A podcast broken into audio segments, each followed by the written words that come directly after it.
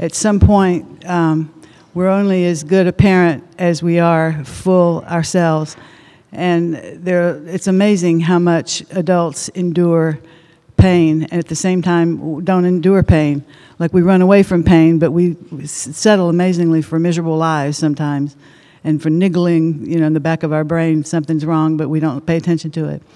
So if there's anything I could say to you about depression with children, it's that um, sometimes they're depressed because they can watch you and see that you're depressed and see that you're not okay and that the marriage isn't okay. And if you want to have secure children, the number one thing is be crazy about the spouse, be crazy about their father and their mother, and or be strong and um, stable yourself. So you you can't hide anything from children. The myth is that you can, but you can't. You can you can not fight in front of them. You but they they read your spirits, they read your eyes, and they know everything, even if they're two years old. So before we talk about kids' depression, um, be sure you deal with your own. So, as we're talking, uh, um, I want to start with a prayer. Um, it's a Franciscan prayer. It's actually a benediction, but I'm going to put it at the front because I can. So, here it is. You can keep your eyes open. We're just going to pray out loud. May God bless you with discomfort at easy answers, half truths, and superficial relationships, so that you may live deep within your heart. May God bless you with anger at injustice, oppression, and exploitation of people, including yourself, so that you can work for justice, freedom, and peace. May God bless you with tears to shed for those who suffer from pain, rejection, and starvation, including yours as well.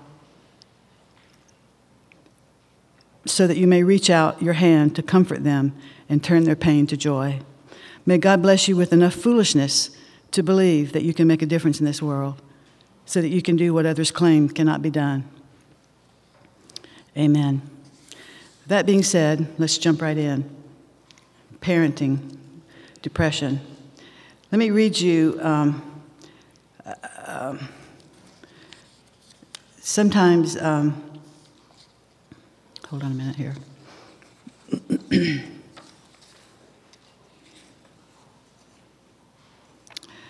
um, sometimes um, I think children, um,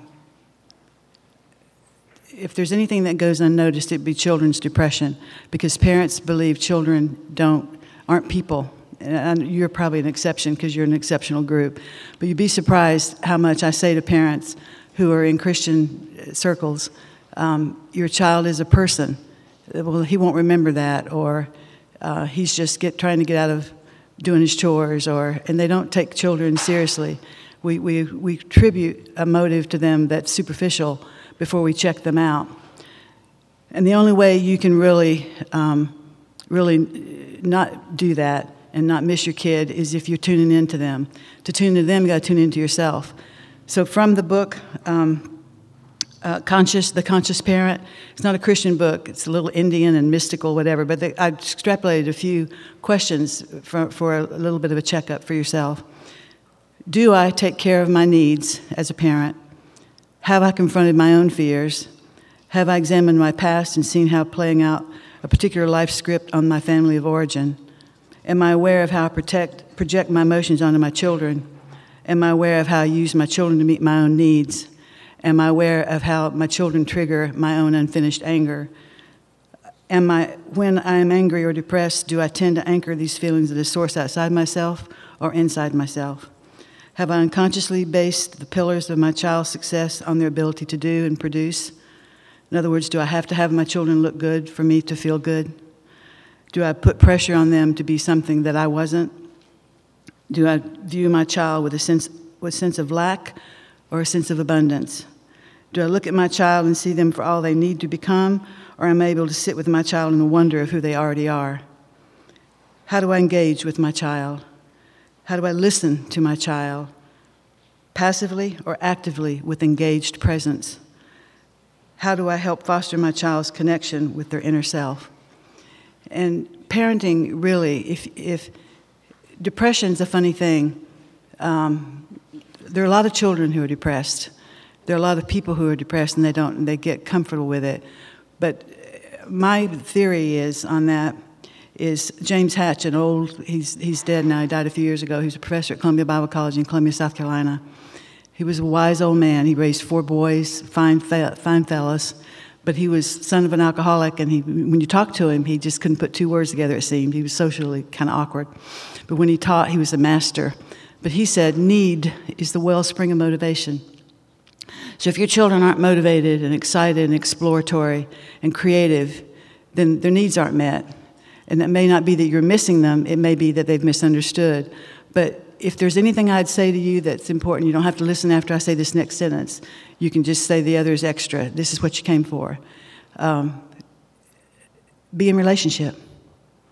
They're people. Talk to them. Be intrigued with how they think.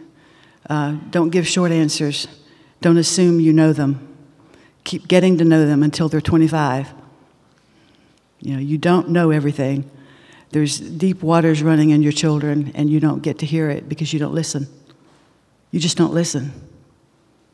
And it doesn't really matter if you play ball with them and spend time with them. If, you know, kids are depressed because they're lonely and disconnected. You know, I, I said to the men this morning and the elders, look around for some guys to mentor. I know so many young men that are just got a hole in their heart because they need connection. It's never too late to take care of that. Uh, the hunger never dies. I mean, you, some of you are 30, 40, 50. If your parents are disconnected, if they change now, it would just set you free, wouldn't it? If they really wanted to know you and they asked questions about you and they loved your soul and let you know that you were in their hearts and they think that maybe they do, but they don't tell you. But it's never too late to enjoy that, and it'll sure fast speed, uh, fast forward you to a healthier place. So if there's anything else you need to know, uh, that's more important than that. I don't know what it is. And you know, the funny thing about it is, um, God is the best parent in the world. And guess what we have with Him? Relationship. The Trinity is in relationship with each other, and He's in relationship with us. And He created us for relationship, He created us for Him. So don't forget that your children are people, and whatever else they need, they need you. They need your presence. They don't need you doing something while you're listening electronics, but it's more than just laying down the, the, the cell phone. It's really just wanting to know your kid. They're fascinating. And I think sometimes we focus on what they're doing wrong and not on who they are. And, and I'm big for focusing on what's wrong. Got to discipline them. I believe in it. Um, but at some point, um, they just want to know that you're, you have them in your heart. Um,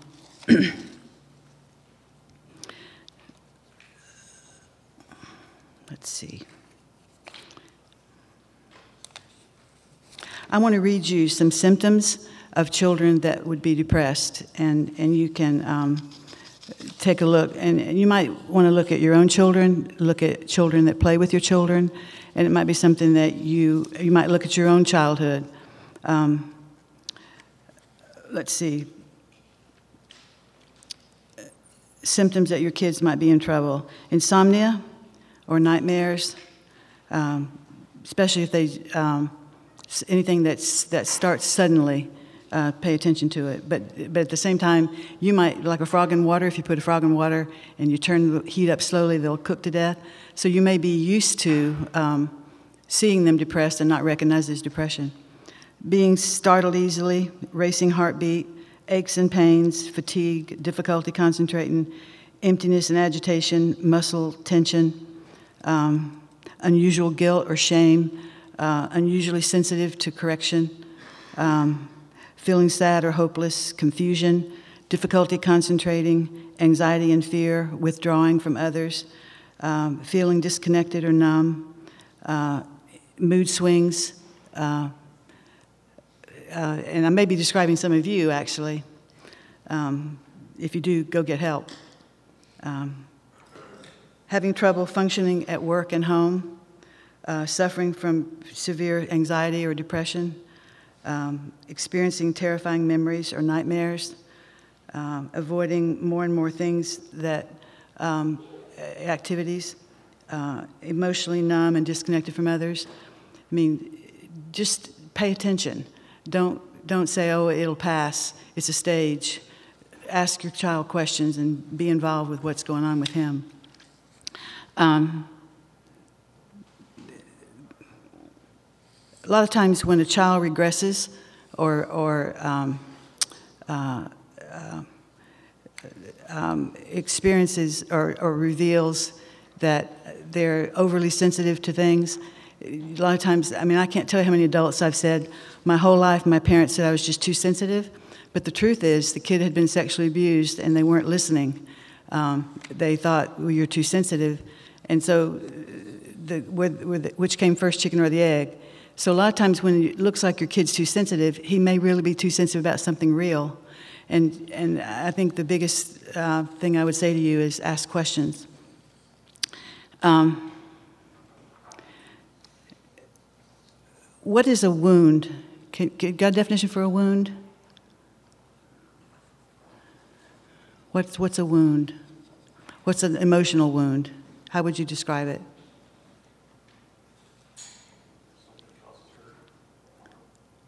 Cause hurt or harm.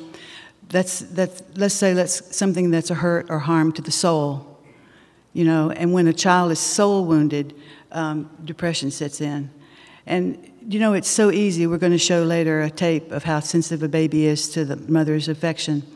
And um, uh, um, I think what we don't understand is how, um, how little it takes to hurt a kid. And probably by the time I get through, you're going to say, well, I, don't, I can't move now because anything I do is going to be terrible because they're so sensitive. But you know what? The good news is um, confession and honesty takes care of it. You just have to pay attention. Um, there's no such thing as perfect parenting. I, I, guess, I guess you believe that. But I'm going to read you um, a list of symptoms. And the symptoms um, describe a baby with no sense of being.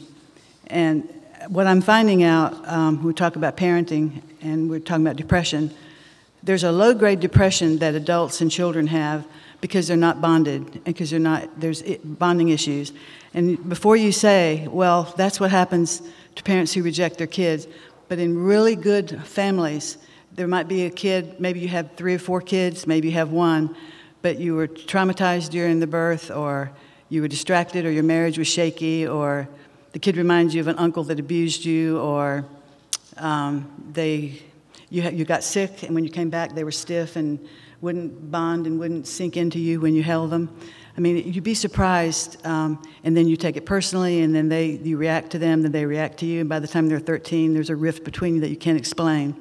Perfectly good people, it happens to. You don't have to be a bad parent for that to happen. So when I think about depression, I want to say, or, or a kid either might be depressed or might be acting out, and no matter how much you discipline, it doesn't seem to affect them.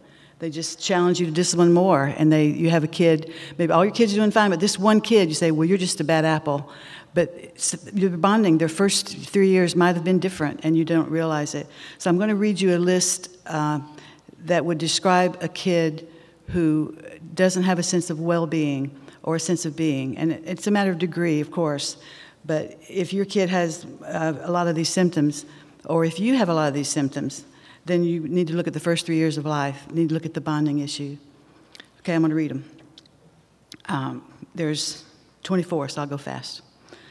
Grayness of life, negativity, criticalness, fears, loneliness, incompleteness, emotional paralysis or overly emotional, triteness of life, boredom, self hatred, um, ultra sensitivity and hurt feelings, extreme neediness combined with distancing from others, envy, jealousy, seldom satisfied, restless,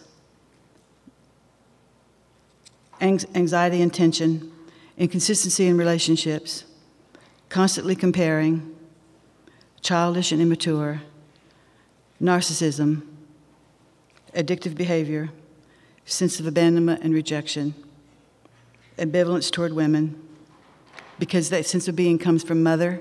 If, if, they, if they're not attached appropriately, then they start with a problem with women.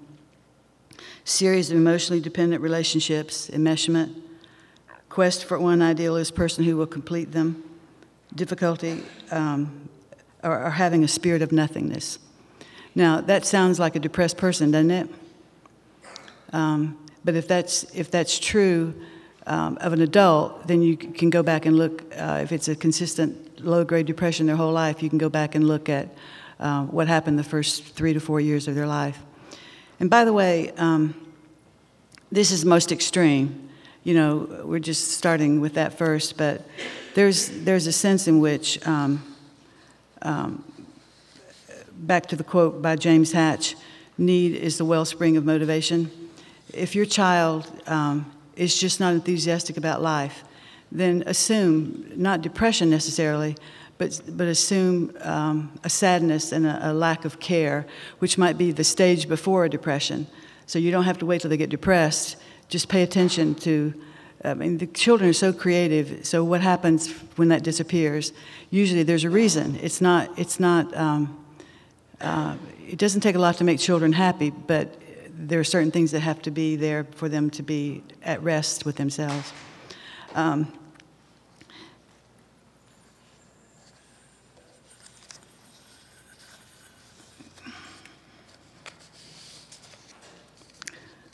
I need a notebook. Okay, I'm going to do the, the smart thing.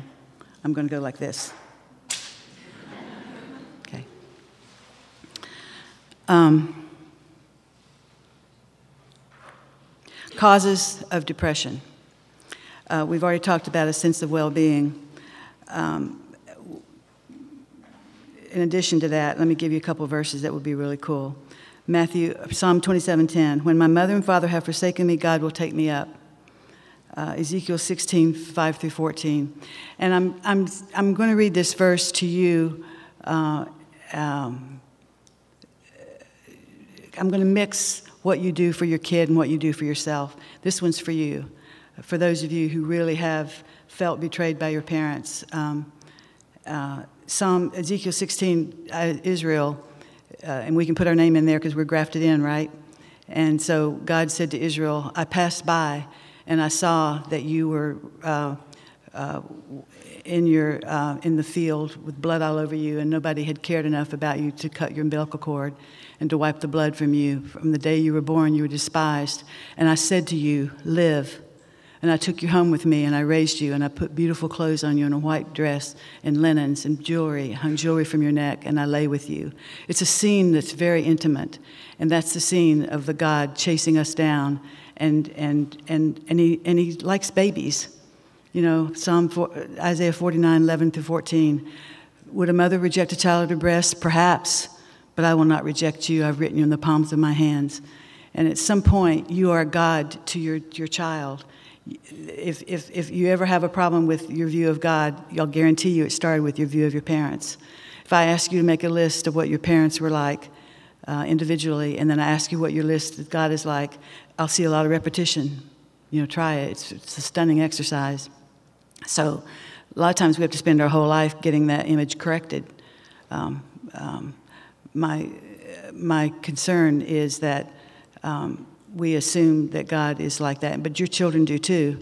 James Hatch says, the same guy I was telling you about, he said, um, parents are little gods representing the big God.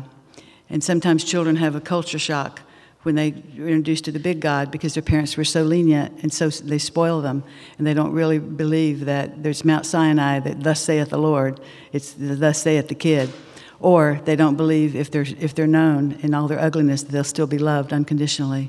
But that's what God does. So, if, so you are the, the, the bridge between them and God. And you have to get them ready. You have to get them so they aren't in culture shock and so that they can believe that God loves them. But I'll guarantee you, if you don't love them well, they'll assume God doesn't love them well either. Um, Hosea 11, 3 and 4 is a really cool portion. It uses phraseology like a father holding and helping a son to walk. Um, it's amazing to me how many times God refers to himself as father or some sort of a nurturer, as though he knew there'd be a generation of abandoned children or children that got missed. But but what you need to remember is some of those abandoned children are in your home because you've missed them and you didn't intend to, you know, or you you've got a attitude about who they are, and there's this this negative thing between you that never quite gets settled. But just don't assume it's all their fault. That's all I ask you to do. Then there's insecure attachment, and Zuleda is in another seminar. She's so talented, they have to put her lots of different seminars. She's going to come and explain the insecure attachment, and we have a video for you to explain a little bit more about that. And we're even going to talk at the end, if we have time, about, um, which would be a miracle, um, about what you can do if your kid's not quite bonded, called holding. And um, we'll talk a little bit about that. Loss of self. A people pleaser, role plays, performs, good for all the wrong reasons. These are causes of depression. If you have to, your whole life, be what everybody wants you to be, you should be depressed. Like if you had to go to prison and they told you when to eat breakfast and told you when to eat lunch and told you when you could breathe, you'd be depressed, wouldn't you?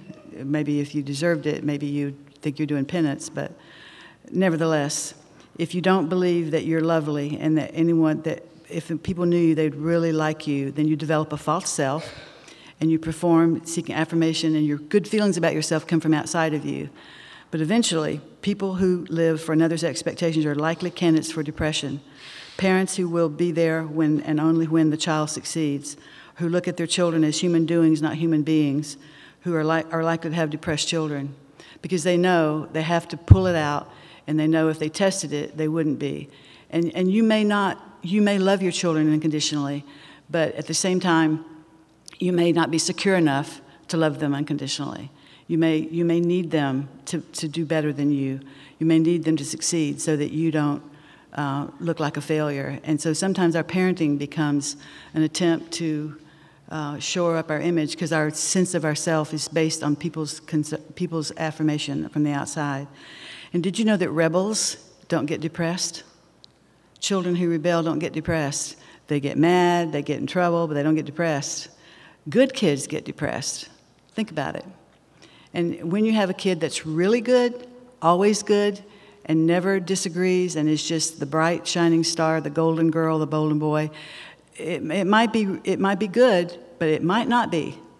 Okay, they might be under the burden of having to perform. And those kids crash and burn when they go to college, or they crash and burn five years into their marriage, which is, does more damage. So the question is, why are they good? So don't just assume if you've got good behavior that you have a kid that's secure and here she is.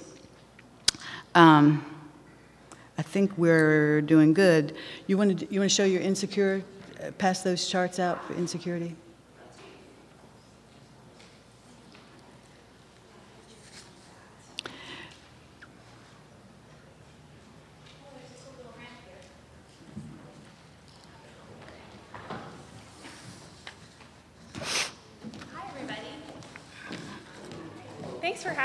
Even though I'm late. Have you had fun so far? No, I wouldn't say that's the oh, word. Oh, that's not it. Okay, not sorry. Word. We just came from fun, so. Oh, did you? Food is Good. fun, right? Good. All right. So, um, I guess I am segueing here into attachment styles. So, Anne Bowlby is a psychologist who um, used her own life experience, just like a lot of counselors do, to uh, make an observation. And what she noticed was that she was more attached to her father as a child and did not have a good connection with her mother. And so she um, so she noticed that, that she observed that you know that that had implications for her life across her lifetime.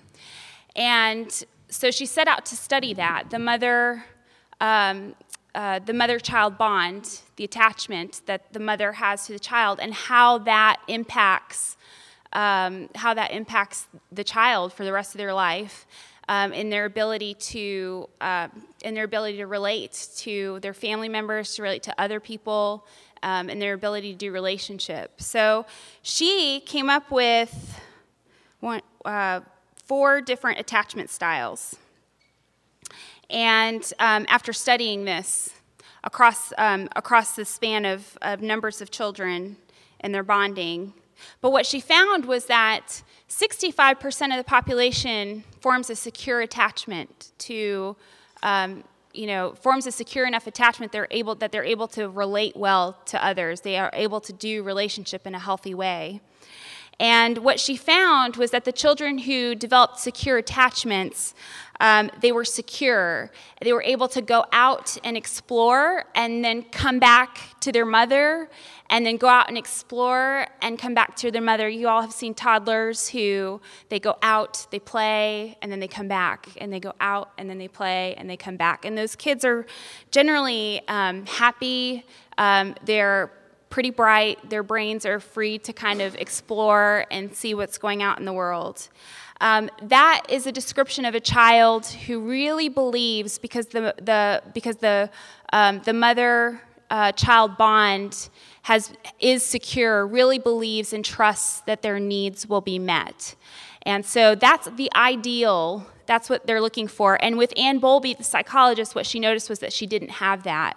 So she would have fallen into one of the other three categories. Um, avoidant attachment um, was the second name. So if you're following along, I'm just going to go down and follow along. But avoidant attachment, that's about 20% of the population. And in this one, the, the child doesn't feel a secure attachment to mom.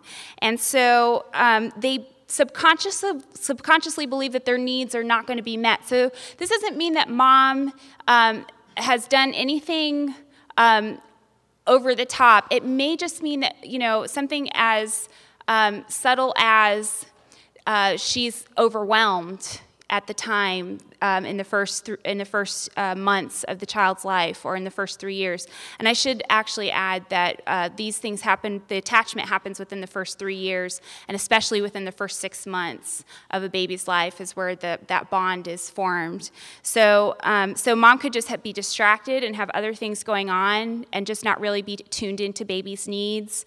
Mom could suffer from postpartum depression. There could be transition going on in the life of the mom. So it's not necessarily something that the mom is doing. It might be an external factor. It might be a trauma that the mom has experienced that she's not able to be present and conscious with her baby. So that might be um, something. So it could be a number of different things. But the response, but but whatever the thing is, the mom's response to baby is distant and disengaged. And what you end up with is a baby who's not very exploratory and is kind of emotionally distant. They don't, they don't re- they're not really connecting the way that they're supposed to. So um, the third type is an ambivalent attachment, and as you go down the list, they get a little more severe. So ambivalent attachment is 10 to 15 percent of the population. So these children are anxious and insecure, and they're angry because they for sure cannot rely on their needs being met. They're pretty sure that the world is not a safe place for them and that they're not able to get their needs met. Um, and in this, um, mom's response to the baby is inconsistent. In other words, sometimes she's there and sometimes she's not, and the baby doesn't know whether or not uh, they're really going to get what he need, and sometimes to the point of neglectful. Um, so um, you end up with an anxious, insecure, and an angry child um, who cannot bond because they don't trust that their needs are going to be met. The third type is a disorganized attachment. This is also, again, about 10 to 15 percent of the population. In this one, um, there's no strategy to have the child's needs met at all. So, in ambivalent attachment, it's a little more like a pendulum swing. The child's not sure, so he can't trust. In this one, a child is completely neglected. And this is actually my, my favorite um, analogy for this are the orphanages uh, you know, the, the, there are orphanages in Russia um, back in the day where they would put them on a schedule and they would come by at certain times and they would feed the baby at cer- certain intervals or they would change the babies at certain intervals. Basically, because there were so many orphans that they couldn't care for them any other way. But there was no nurturing and there was no bonding and there was no loving. Actually, what I'm talking about is uh, probably more closer to ambivalent attachment.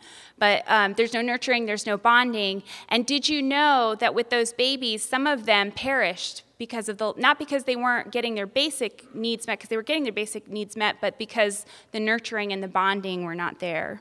So we have these levels of attachment here um, which set the template really for a child to um, to bond and to relate and to be able to love well and to be able to receive love. And we have a video, I think, that we want to show that demonstrates um, a current study on attachment that's called the still face experiment. And what you're going to see is you're going to see a real life example of what it looks like. Um, just in a short, a little short example of what it looks like when, mo- when baby, when mom is distant and baby can't reach her, and um, and I want to tell you this baby ends up okay because she is in a secure bond with her mom. Um, but watch it and see what you think. So I'm hoping what you notice is that both um, babies in those uh, videos, um, that was uh, an example of how they respond when they have an insecure attachment and when they're feeling insecure. Um, the thing is, as parents, that we bring what we bring to the table is an opportunity to um, build a foundation of right relationship. So I guess what I would want to lend to you is that um, you can do all the right things, and if you don't have the attachment piece, then you'll miss the whole thing. So um, the attachment piece is foundational to everything else that you want to do. I'm just gonna say one thing about if you have a child that you think has an attachment issue. Um, we do things in the office called holding that comes from Foster Cline attachment expert.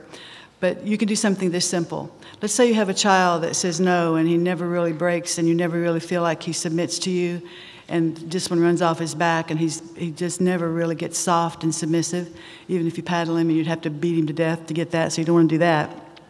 By the way, another abuse of children is to do anything in anger. Paddling is good, but paddling uh, or talking in anger is never good. Uh, paddling says, I reject your behavior. Anger says, I reject you too. So if you, whatever form of discipline you use, if you're angry, then you're abusing your child. But back to holding. If your child doesn't seem to get it, then holding either put him on the couch and sit on one arm and one, one hand under the leg, and so you can get up when you say, I'll do it your way. That's all you do. You have to look them in the eye and say, I'll do it your way. Or hold on to them if they're babies and, until they relax and say, and they look at you and they soften. You have to win that power struggle. And for a kid that has an attachment issue, you can't go through the door of loving him more. You have to go through the door of getting control back. Because by the time they're got an issue, they don't trust. And so you have to break them down a little bit by holding them and having them um, submit to you, and then you can love on them and bond with them. That's like a five second review on an hour discussion, so I'm sorry about that. We only have a few minutes. But I want to say one more thing. If you really understand grace, you're going to be free to be a good parent and free to tune in to your child so that depression doesn't have to happen. And, and I have a grace test on your handout that you have. If you pass that, I won't have time to do it now. If you pass it, you flunk grace. Now, don't answer it with your head, answer it with your gut working definition of grace, okay?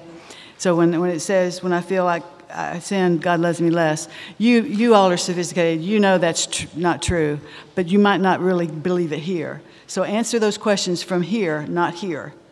And then if you've passed that test, you need to re examine that. Um, it's going to be, there's something really wonderful about coming to the place where you realize you're a mess.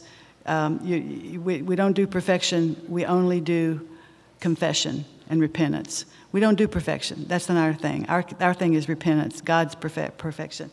And there's a handout on the piano of maturity, and it says maturity is dependence, uh, imperfection, maturity is more and more realizing our imperfection and increasing our dependence. That's, that's spiritual maturity. Well, you can do that, can't you?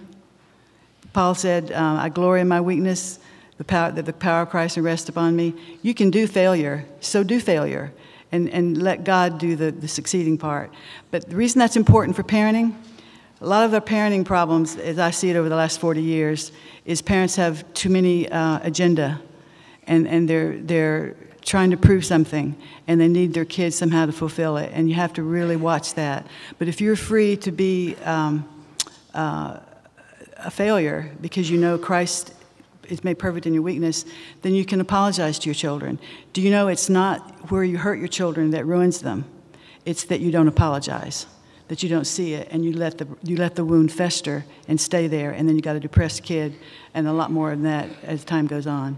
That being said, we have, we're going to take three more minutes for questions.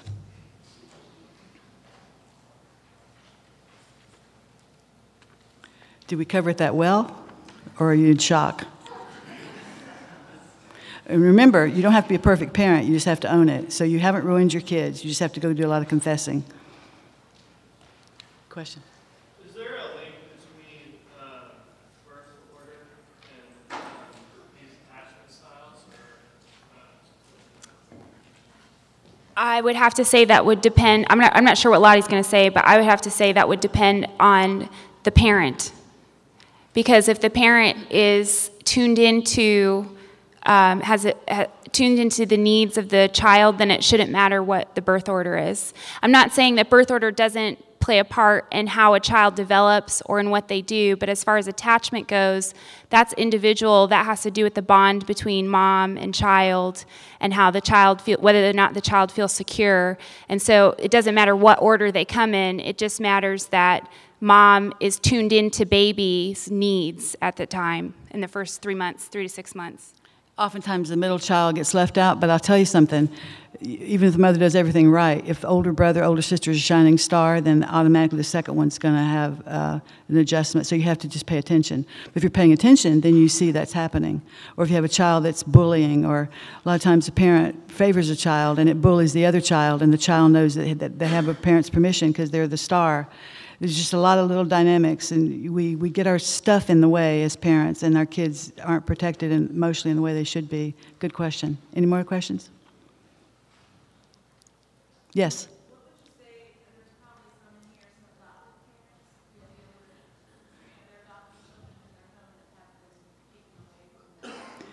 What would I say for adoptive parents when what?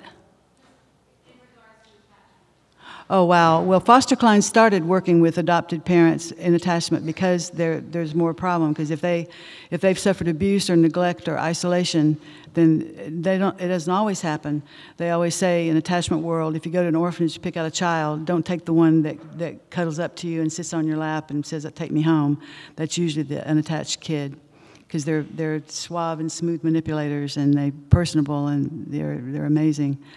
But there's a lot of issues. We have them all over America kids coming from Russia, from Ukraine, from Latvia, who are not bonding and who are turning into terrors. Um, and if and attachment work at Evergreen, Colorado Attachment Center, Dr. Terry Levy, if you know anybody that has an attached kid, but you have to deal with it because some of these kids are so ruthless. They'll call DCS and, and get all the kids taken from the parents because they'll make up lies. So there really is a, a problem with adopted kids. But here's the deal: there's hope for adopted kids if you understand attachment. But, but our society thinks that, that attachment work is too rough on kids, but they, they have to do holdings to get to the, to the kids' soft part that, and give up control. But the whole point is, it is a risk to adopt kids. I'll have to tell you the truth, it's a risk. But most adoptions are successful, but there's a large majority, a large number of unsuccessful adoptions because of, of, of our, we call it RAD, our reactive attachment disorder. Um, do you know someone who's adopted? Are they having problems?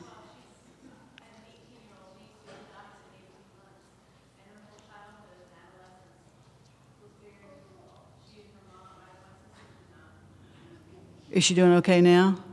Is she doing okay now? Yeah. Okay. Okay. we cover that one offline? We got to transition soon. Okay. Right. Bye.